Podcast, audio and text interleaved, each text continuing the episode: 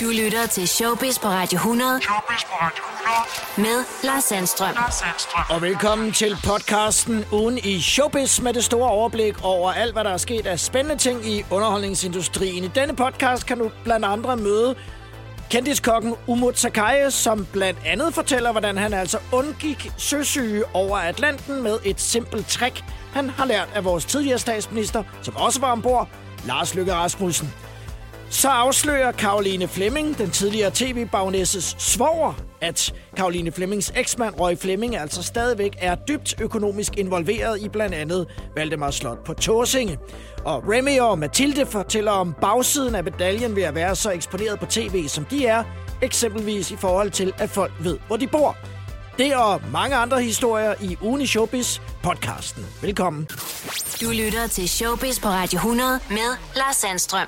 Peter Myggen scorer høje tal i forhold til, at Sommerdal kører på TV2 Charlie, og det er man altså ikke vant til seertal på nogle gange over 700.000 seere, og det er altså så mange, der følger med i Sommerdal, som i dag er blevet meldt ud, altså også får en sæson 3, efter at man lige har afsluttet anden sæson. Og så skaber man også fans ud i øh, tv-universet, både her i Danmark, men også i de lande, hvor Sommerdal øh, bliver sendt. Blandt andet Tyskland, Sverige, Norge, Frankrig, Holland, Schweiz, Luxembourg og Belgien. Det går godt for Sommerdal, og der er en norsk fan, der er så stor, at han har kontaktet Peter Myggen fortæller Byggen til Hør. Så sent som i forgår skrev en nordmand, at han var så glad for mit skuespil, at han ville stille sin hytte på fjellet i Norge til rådighed når som helst, fordi han vil give lidt tilbage af det, jeg har givet ham på tv, fortæller Peter Mygin, a.k.a.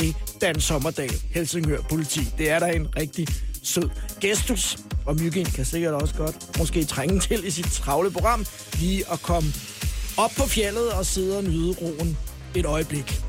Historien melder så ikke noget om, om nordmanden selv har tænkt sig at være til stede og bare hylde myggen under hele besøget. Det er nok tanken, at han skal få lov at være der alene eller have familien med.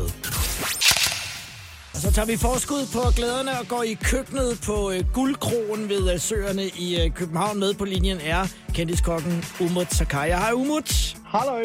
Og jeg kan formode, at du er i godt humør i dag, fordi i morgen er jo den store åbningsdag, og I har virkelig travlt med, med guldkrogen og guldgrillen. Altså, der, der bliver stegt og syltet og braseret fuldt livet løs lige nu, og det er en fed følelse at travle igen. Ja, det er dejligt. I øjeblikket der er du aktuel i uh, Over Atlanten, den, uh, den nye sæson, med blandt ja. andre uh, Lars Lykke og Felix og Sara Bro og Johannes Nymark. Hvad er det første, du tænker, da du bliver spurgt, og om du vil overveje at være 17 dage ude på åbent hav?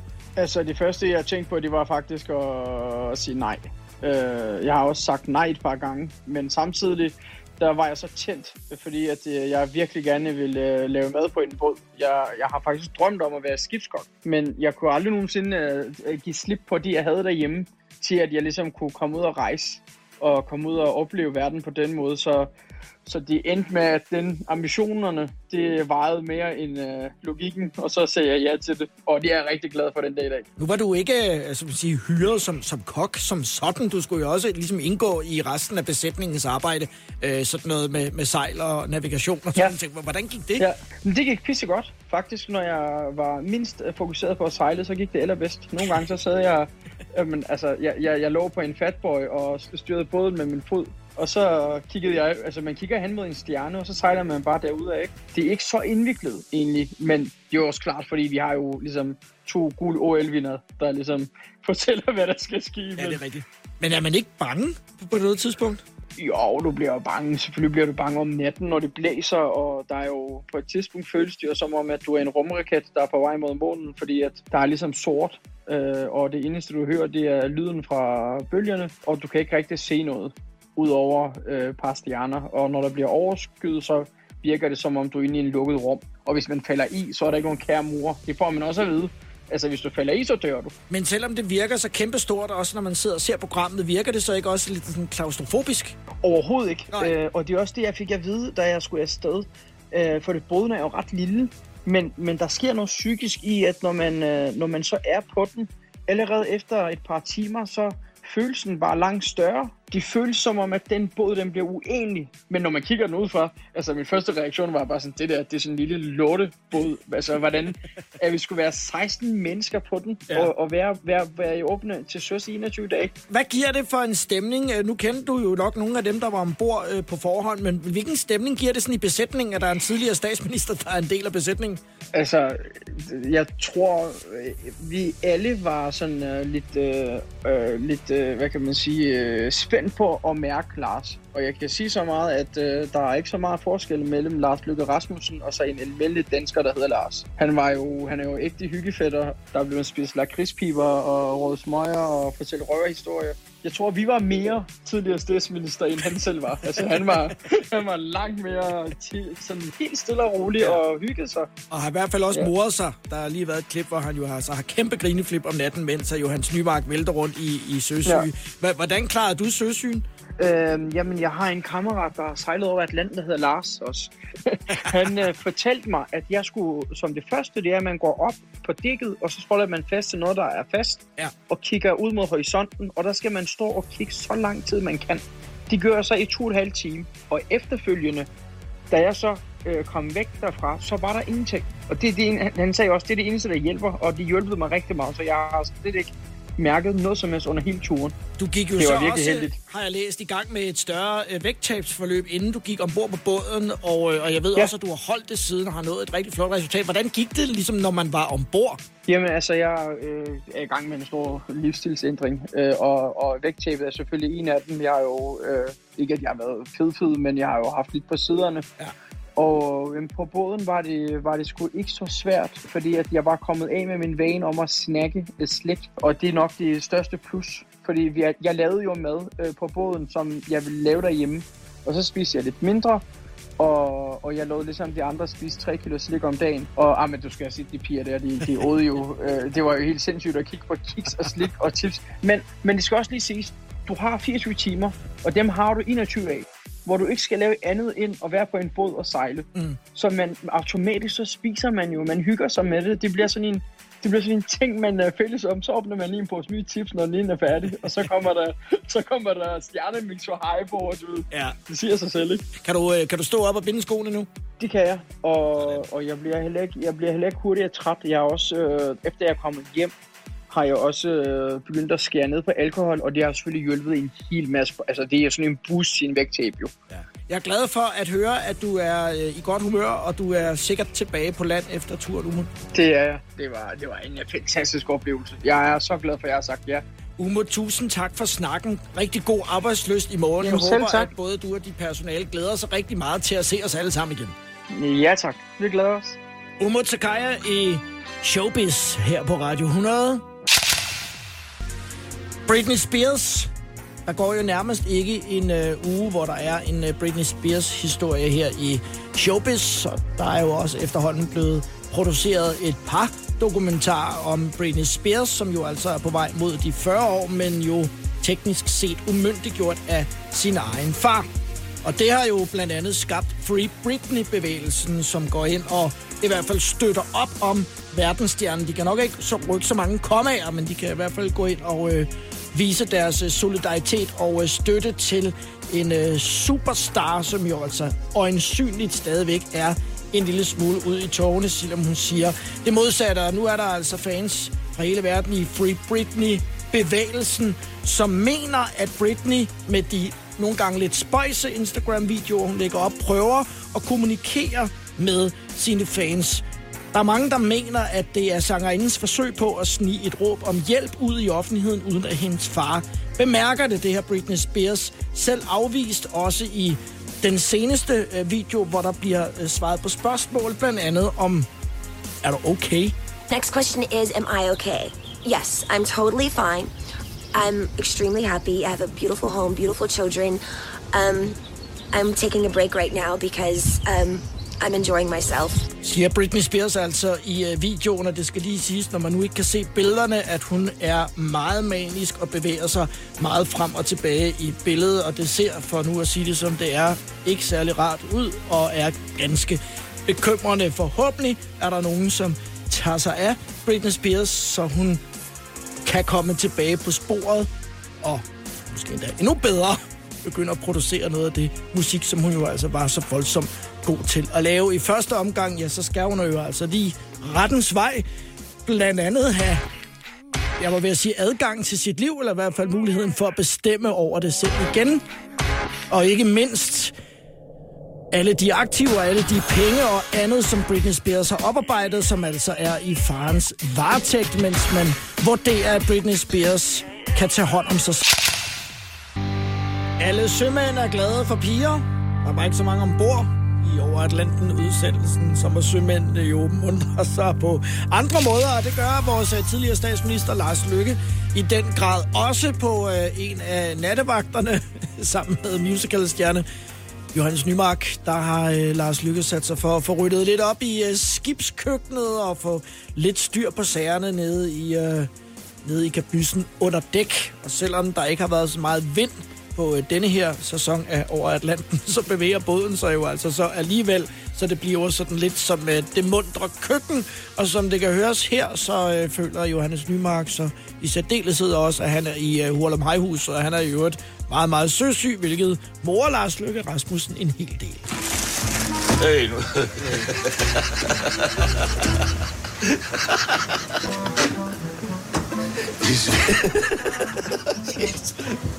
okay, jeg skal lige have noget luft igen. Take it easy, boy, boy. Go to the room, smoke a cigar. Lars er i hopla. Han, han har virkelig en, øh, en klar idé om, at, øh, at det er et skide godt projekt, det her. Og øh, det er en tidligere statsminister. Hvad skal man gøre? Jeg kan se, at Lars har en fest. Jeg vil gerne deltage i den fest. Så tager lidt noget luft igen.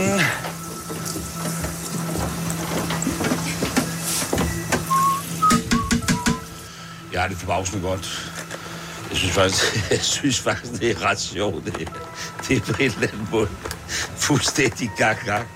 Og fisse rundt her og lave kaffe og vaske op og gøre rent med en eller anden sindssyge hæmning på.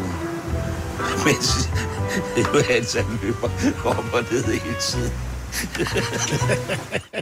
det, er, øh, det er ganske smittende, når, øh, når nogen bare griner af deres øh, jeg vil sige, lungers fulde kraft fra øh, over Atlanten. Et øh, mundret øh, øjeblik i køkkenet med øh, Lars Løkke Rasmussen. I morgen er Umut Sakaya med her i Showbiz. Og vi skal blandt andet også tale om det øh, imponerende vægttab, som øh, Umut altså indledte, inden at han steg ombord på båden, og som han jo altså har holdt siden optagelserne her lavet i slutningen af 2020, og Umut har øh, tabt hen mod 25 kilo i den periode. Det, det er stærkt gået med Umut og høre flere historier fra Atlanten i Showbiz i morgen. Det er noget lidt andet end øh, det muselmalede og, øh, og balingoen, der bliver diskuteret i retten i øjeblikket i øh, New York, hvor øh, Robert De Niro i hvert fald forsøger at blive øh, skilt fra sin nu kommende ekskone med det fantastiske navn Grace Hightower. I retten der bliver Hightower nemlig beskyldt for at have et vanvittigt overforbrug, som hun altså finansierer med De Niros penge. De er jo stadig gift. Dineros advokat siger, at han nu er 77 år gammel, og selvom han elsker sit job, så skal han jo altså ikke tvinges til at arbejde i det her hæsblæsende tempo. Hvornår holder det op? Hvornår får han mulighed for bare ikke at tage alle de projekter, han bliver tilbudt, eller ikke arbejde 6 dage om ugen, 12 timer om dagen, bare for at kunne følge med fru Hightowers tørst efter Stella McCartney, altså Pauls datter. Og det er ikke eller hun tørster efter, det er hendes, det er hendes ting hendes dyre designer-ting, som altså er meget kostbar.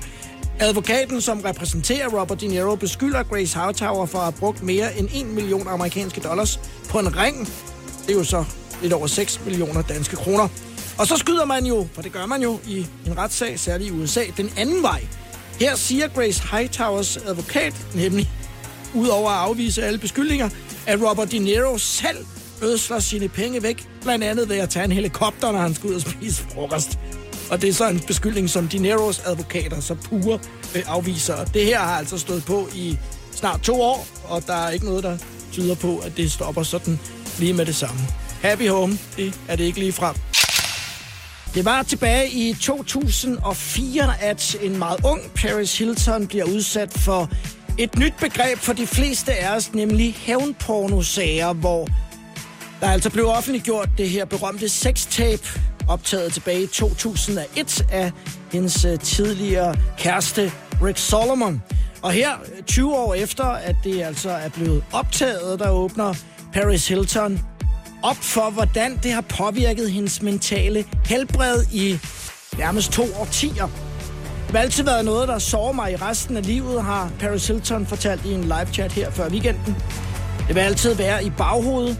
Da det skete, var folk så lede mod mig, og den måde, jeg blev talt om og på i talkshows og i medierne og se min familie få den behandling var hjerteskærende. Jeg græd hver eneste dag. Jeg ville ikke forlade mit hus. Jeg havde det som om mit liv var forbi, fortæller Paris Hilton. Det var en privat oplevelse mellem to mennesker. En du elsker, en du stoler på, og så får du din tillid brudt på den måde, så hele verden kan se det og grine af det. Det mest sårende var, at folk troede, at jeg gjorde det med vilje. Det dræbte mig, og jeg får stadig posttraumatisk stress over at tale om. Det lyder det altså fra Paris Hilton, som i dag er forlovet med sin kæreste, Carter Bium. Og de to går i fertilitetsbehandling og drømmer om at få børn sammen, og at Paris Hilton så altså også kan lægge hele den sextape-del bag sig. En, som også er rigtig glad for at danse og feste, men som bestemt også knokler røven ud af bukserne for at bruge hendes egne ord, det er Karoline Fleming, også kendt som tv-bagnæsten i sidste uge af Showbiz, der fortalte jeg, hvordan at Karoline Fleming havde udtalt, at man altså ikke skulle tro, at hendes eksmand, den meget rige Røg Fleming, holdt hånden under hende og forsøgte hendes tilværelse med millioner af kroner. Det irriterede hende faktisk lidt, at der var den opfattelse øh, blandt folk ude i samfundet. Men det er ikke helt rigtigt, fordi Røg holder fortsat hånden under Valdemar Slot på Torsinge, som øh, Karoline Fleming og hendes søster Louise øh, ejer øh, halvdelen af hver. Det fortæller Karoline Svoger, altså Louises mand, Nikolaj Albinus, over for Se og Hør. Og her fortæller han, at vi skylder stadig Fleming-familien penge. Alt gæld er ikke væk. Slottet på Tåsinge, Valdemar Slot, har i dag en øh, million gæld på cirka 85 millioner, hvor cirka halvdelen af det er penge, der altså er lånt af den stenrige Fleming-familie. Og så kommer Nikolaj Albinus, Karolines egen svor med en lille stikpille. Fra 2003 til 18, da familien af Karoline Flemming prøvede at drive det, og det er jo ikke så godt. Vi tabte 5 millioner om året i 15 år. Vi overtog ansvaret i august 18 og forsøger at sætte en forretningsplan, der er bæredygtig, og noget tyder på, at planen virker. Og sidste år kom man ud med et beskedent overskud efter de mange år med underskud i forretningen, fortæller altså Karolines svoger, Nikolaj, som er med til at stå for driften i dag på Valdemar Slots. Det her Røg i køkkenet på Godmorgen på TV2, hvor man i går morges stod i en lidt usædvanlig situation, hvor man skulle tænke hurtigt. Den kok, som skulle have været gæst hos Adam Duvor Hall og Ida Wollert i går, meldte fra med sygdom med meget kort varsel, og så kunne man gøre to ting. Man kunne enten vælge at udvide de indslag, der allerede var planlagt, så man havde nogle flere minutter at give af i live-transmissionen, eller også så kunne man tænke, kan vi måske klare det der over i køkkenet? Og det blev altså den øh, sidste model, så der vil man altså kunne se øh, Adam og Ida lave biksemad med en ikke helt færdigstegt medister, som det meldes ud, og så en øh, pandekage med regnbueis. Og bedømt ud fra seernes reaktioner, ja, så er der måske så er det en grund til at invitere de dygtige stjernekokke i studiet, for det gik jo altså så fint med øh, Adam og øh, Ida i køkkenet. Over for BT fortæller Adam Duvor Hall, som ellers rigtig godt kan lide at stå i sit eget køkken og bikse sammen til familien derhjemme, at det alligevel var noget andet at skulle lave mad på live-tv. Jeg tror, man godt kan blive en lille smule stresset, uden at man har forberedt sig øh, sønderligt. Så vi måtte jo kaste os ud i noget ukendt. Og det er vi ikke vant til her i programmet. Her er det hele meget planlagt, så det blev en øh, brainstorm om, hvad vi skulle lave. Og så var der en runner, der måtte løbe ud og handle de nødvendige ingredienser, fortæller Adam Duohal, som altså øh, kom ganske godt fra sin øh, debut som tv-kok sammen med Ida Wohlert. Velbekomme. Opskrifterne finder du på tv2.dk. Det, det skal man vel. Ellers er det jo ikke ordentligt. Vel. Her i weekenden, der mistede vi desværre et af mine store idoler inden for øh, skuespil. Hun hedder Helen McCrory. Øh, spillede blandt andet med i øh, Harry Potter-filmene som øh, heksen Anastasia Malfoy. Øh, jeg kender hende mest som øh, Anne Polly i øh, Peaky Blinders. Serien Helen McCrory tabte desværre øh, kampen til øh, brystkræft her den 16. og blev kun 52 år. Noget af det sidste, Helen McCrory gjorde øh, sammen med øh, sin mand, Damien Lewis, som vi kender fra Homeland, det var at være med til at sørge for, at sundhedspersonalet, som jo arbejdede på højtryk, særligt under starten af covid-19-pandemien, fik øh, mad fra nogle af de allerbedste restauranter i øh, London og omegn, som jo altså ikke kunne have nogen øh, gæster til at komme og spise det. Og så har hun øh, på sit dødsleje, fortæller hendes mand Damien, sagt til ham, at hun ønsker sig, at han, og han er kun 50 år, skal finde kærligheden igen, men også sørge for at få sig en masse kærester, når hun er væk.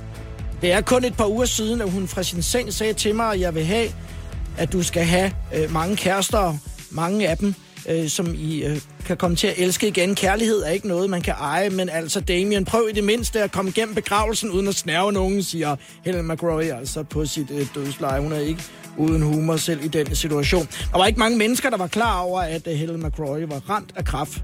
Og til trods for sine øh, dødbringende diagnose, så sørgede hun altså for at arbejde med sit velgørenhedsarbejde helt frem til få uger inden hun døde. Det var netop det, jeg omtalte før, med at bringe lækker mad ud til øh, sundhedspersonalet, som altså knoklede øh, med at øh, arbejde med covid-19. Har du aldrig set eksempelvis øh, Peaky Blinders, så ligger der altså en... En rigtig lækker bisken der øh, i forhold til de 6-7 sæsoner, som vel efterhånden er af Peaky Blinders. Det er en fantastisk serie, og Ellen McRory stråler i rollen som øh, Tante Polly. Så det er øh, bestemt en øh, anbefaling, jeg kan give videre herfra. Hendes minde lever videre, er desværre alt, alt for tidligt taget fra sin mand og de efterladte.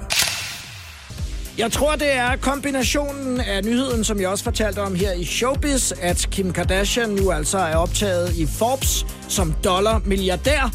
Og så den anden nyhed, som jeg også fortalte om her i Showbiz, nemlig at Kanye West altså nu har accepteret at skrive under på skilsmissepapirerne med Kim Kardashian, efter det har trukket noget ud af de to ting, har sat gang i en lavine af henvendelser til Kim Kardashian med folk, der godt kunne tænke sig at være kæreste med hende, og det er jo måske så ikke så mærkeligt. Det er Page 6, der afslører, at kurmagerne simpelthen står i kø for at date øh, moren til fire, som altså i de sidste syv år har været gift med Kanye. Folk tager kontakt gennem fælles venner og folk, som hun har arbejdet med, for at parre hende op med alle lige fra royale familiemedlemmer til øh, A-liste skuespillere og atleter og milliardær CEOs, siger en kilde til det amerikanske medie. Hun er ikke på jagt efter noget lige nu, det vil også være vanvittigt, men er åben over for alt. Friskt, siger insideren til øh, Page 6. De kvaliteter, som Kim Kardashian mest lægger vægt på, er en, som er et familiemenneske, støttende, sjov, romantisk, og som nyder de simple ting i livet, og som også er hårdt arbejdende. Ja, det er jo Kanye West. I hvert fald noget af det. Lad os se, der går nok ikke særligt længe. Det er nok nærmest et spørgsmål om timer, før at øh, rygterne begynder at svire om, at øh, Kim Kardashian bliver parret op med den ene og den anden. Det kommer vi nok til at bruge en del tid på her i programmet fremadrettet.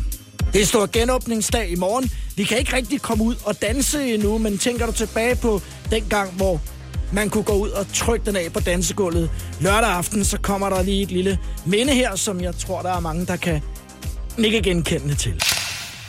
I et par år har vi kunnet komme helt ind i stuen hos Remy og Mathilde ude i Strandvejsvillagen i programmet af samme navn, og det har tiltrukket sig en hel del uønsket opmærksomhed, fortæller Mathilde Gøler i en øh, spørgerunde på sin Instagram, hvor hun er til har følt sig overvåget i huset, og konklusionen var, at jeg ikke kunne lide at bo et sted, hvor alle vidste, at vi boede. Jeg følte mig utryg. Folk råbte til os, når de kørte forbi, og nogen gik ind i haven. Der blev stjålet fra vores biler, og nogen brød ind i huset gennem et vindue og stjal alle mine smykker, fortæller Mathilde Gøler i spørgerunden. Og parret havde kun lejet huset, fordi de ville se, hvordan området var, før de eventuelt besluttede sig for at købe der. Men i stedet, så er det altså blevet et ryg ind til Central København her i februar måned, og en øh, lejlighed, der ligger omkring Kongens Have, og det er en beslutning, der passer Mathilde Gøler ganske godt, fortæller hun til her nu. Her har vi sikkerhed, og det føles meget trygt. TV2 har lavet en dokumentar, der hedder Slaget om Fredens Havn. Sætter i øh, disse uger fokus på en gruppe hjemløse og socialt udsatte, som i snart 15 år har holdt til i et lille område af Københavns Havn, lige op af det fashionale Holmen med de meget dyre rækkehuse, hvor blandt andre Anne Linnet, Christoffer og også Jørgen Olsen fra Brødrene Olsen bor. Han siger, Jørgen Olsen, jeg har boet her siden 2000, og dengang var der smukke siv og fugle. I deres hjørne er det nu et stort svineri. Jeg er utilfreds med, at folk bare kan placere nogle gamle både på et meget smukt område og ødelægge vegetationen, naturen og miljøet, siger en oprør til Jørgen Olsen til Se og Hør. Jeg har 100% opbakning fra mange i området, og vi er rystet. Det er anarki og ikke mindst en torn i øjet på det demokrati, jeg elsker. Så kan man jo lige så godt tage sin gamle brugte campingvogn og sætte den midt ind i kongens have, og så bo der. Det vil danne præcedens i så mange tilfælde, hvis folk bare kan flytte ind et sted. Det dur jo ikke, siger Jørgen Olsen, der selv bor få hundrede meter fra det maritime Marit, som han selv kalder det. Og i forhold til TV2-dokumentaren, så har Jørgen Olsen ikke de store forventninger til, at sandheden kommer frem. Det bliver jo det rene Hollywood, når beboerne derude skal fortælle, hvad de laver.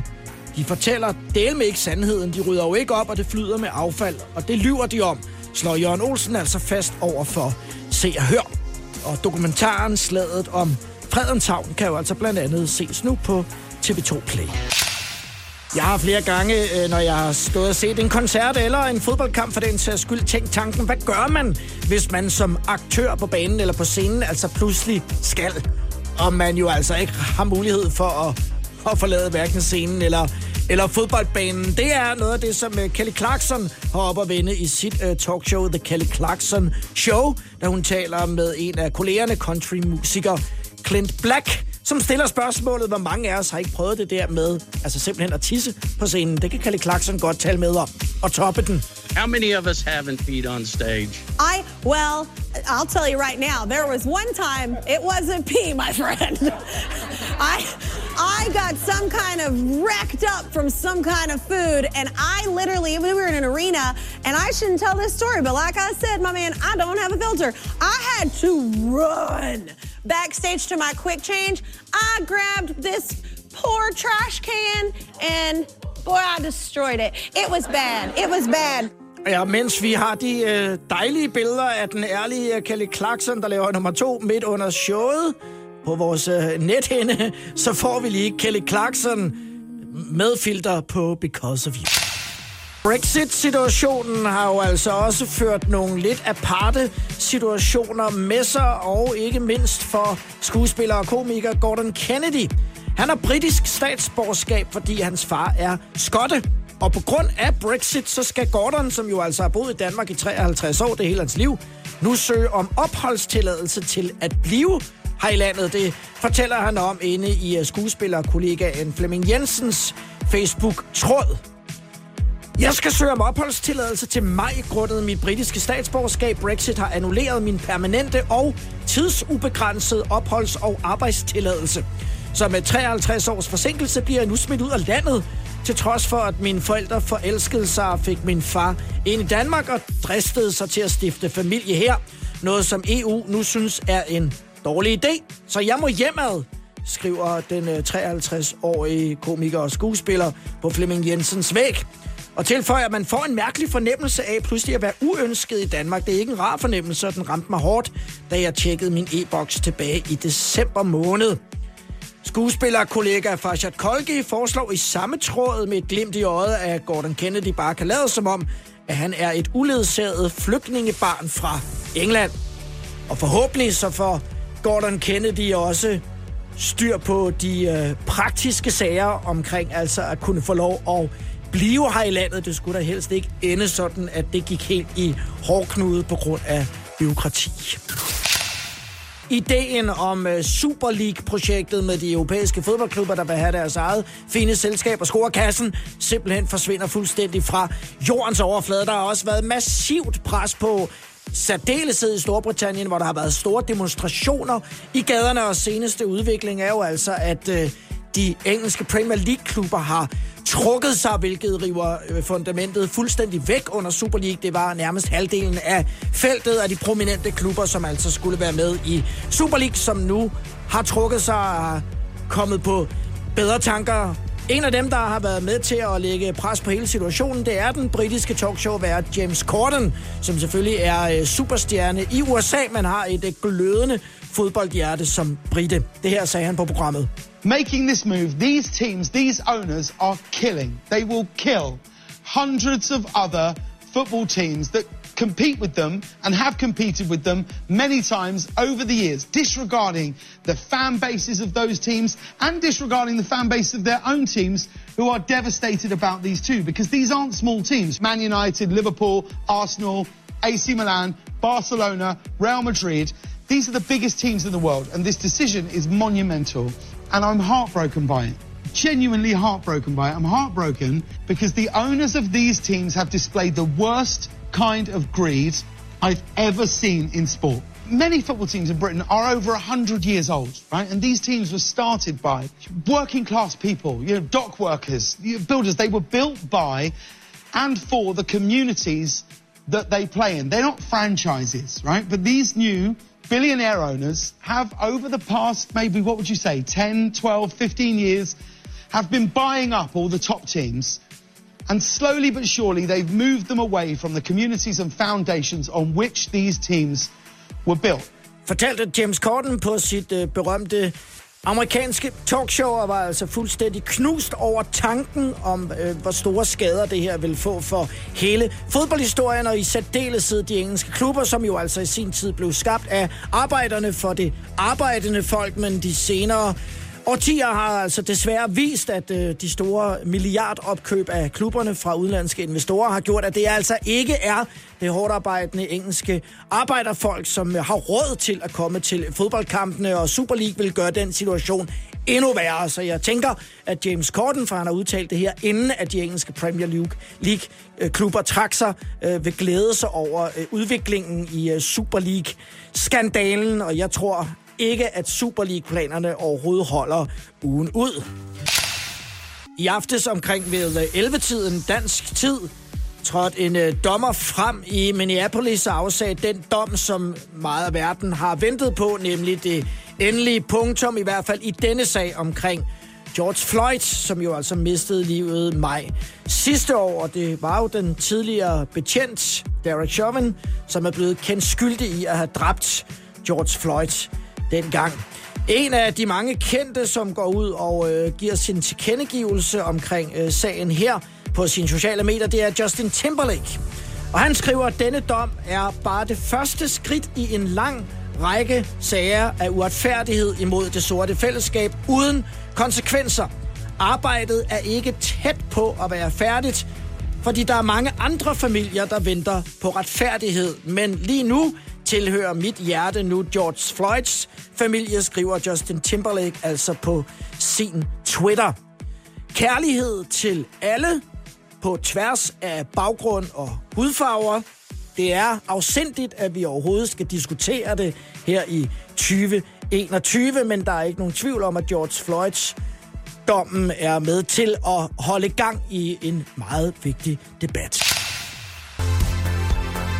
Her i programmet har jeg tidligere fortalt om Camilla Plum, som jo altså har solgt sit fritidshus, som hun øh, kalder det, i øh, Tisvilde til en rekordhøj kvadratmeter pris. Huset er nemlig kun på 70 kvadratmeter og blev altså skudt af for imponerende 25 millioner kroner. Camilla Plum ejede i, øh, eller arvede i 94 huset, hvor hun betalte 654.000 kroner for boligen. Camilla Plum skriver i øh, nyhedsbrevet for Fuglebjerg Gård, som er Camilla Plums virksomhed. Jeg tog en beslutning, og den var ikke nem, om at sælge et hus i Tisvilde Leje, jeg har arvet fra min mor for mange år siden. Hvor meget dyrt der holder jeg arbejder så rigeligt i forvejen, så Det var en endeløs række af problemer, som jeg havde med det, som jeg pludselig en dag ikke orkede mere, skriver Camilla Plum altså. Hun har også en holdning til dem, der har haft noget at sige om prisen. Det blev solgt til en eksorbitant masse penge, og det har udløst den mest underartede omgang ondt i røven i nyere tid. En uhelbredelig sygdom, som nok er værst for dem, der lider af det. Hun glæder sig over salget, der kan give hende et nyt liv uden gæld, og pengene skal i stedet bruges på at forbedre og reparere Fuglebjerggård, købe nye maskiner, få nye medarbejdere og give lønforholdelse til de gamle. Camilla Plum har tidligere været ude og fortælle om gæld, og det var tilbage i 18, da hun havde oparbejdet, oparbejdet en stor skattegæld. Her risikerede den berømte kogekone fra fjernsyn med egne ord at miste alt, hvis hun ikke skaffede ret mange penge i en stor fart. Derfor appellerede hun dengang til offentligheden om at hjælpe, og det kan være det, der har akkumuleret nogle af de misundelige kommentarer, der altså har været på øh, den rekordhøje pris for Fiskerhuset, som er altså bedømt ud fra billeder, er i en øh, så dårlig stand, at man kan formode, at de nye ejere, trods den voldsomme pris, simpelthen river ned og bygger et nyt hus. For beliggenheden, den er til 10 stjerner. Dennis Knudsen har været en tur i Københavns byret. Han fortæller til Se og Hør, at jeg blev anklaget for at tale i mobiltelefon. Det må man jo ikke, når man kører bil, som jeg godt ved. Ifølge bødeforlægget, som Se og hør, har fået indsigt i, kørte Dennis Knudsen i sin store Nissan X-Trail på H.C. Andersens Boulevard midt i Københavns centrum lidt over klokken 9 om aftenen. Og i et kryds kører en politibil op på siden af ham. Her kan betjentene se, at Dennis Knudsen sidder med sin lysende mobiltelefon i hånden. Den er altså aktiv. Straks efter bliver han stoppet og får en bøde på 2.000 kroner og et klip i kørekortet. Jeg bliver kaldt i retten, siger Dennis Knudsen, da jeg fortæller, at det ikke er rigtigt, at jeg har talt i telefonen, for det gjorde jeg ikke. Jeg samlede den op fra gulvet, da jeg bremsede ved et lyskryds. Gled den ned fra gearstangen og røg ned på gulvet, ned til gaspedalen, og jeg samler den op. Og i det øjeblik, jeg samler den op og har den i hånden, så er det altså der, politibilen holder ved siden af mig. De ser, at jeg sidder med den i hånden, men jeg vil simpelthen ikke acceptere det. Hvis jeg havde sms'et eller ringet, så var det ok, men det havde jeg ikke. Det var af sikkerhedsgrunden, at jeg valgte at samle telefonen op, og heldigvis for Dennis Knudsen, så valgte dommerne altså at tro på hans forklaring. Jeg er blevet frikendt, har fået annulleret mit klip i kortet og skal ikke betale bøden. Dennis Knudsen havde valgt ikke at tage en advokat med i øh, byretten, da han af et rent hjerte troede på, at sandheden ville sejre, og det gjorde den jo altså så også i det her tilfælde. Michael Keaton skal tilbage i øh, Batman-kostymet. Det er så godt nok 30 år siden, han har været i det sidst, men forhåbentlig er der nogle kostumiers, som kan hjælpe, hvis det, øh, hvis det kommer til at stramme lidt får altså en uh, Batman, der snart uh, bliver 70 år. Og det er i uh, forbindelse med uh, den nye kommende superheltefilm, der hedder The Flash, at uh, Batman altså også er med gange to på en måde, uh, fordi uh, Ben Affleck er også med i uh, filmen og skal altså også have kostymet på. Så må de slå om, hvem der skal have det på. Hvornår? Det giver nok mening, når vi kommer til at se filmen. Sidste gang uh, Keaton, som i øvrigt synes jeg var en glimrende uh, Batman, var i uh, filmene Batman og Batman vender tilbage fra 89 og 92.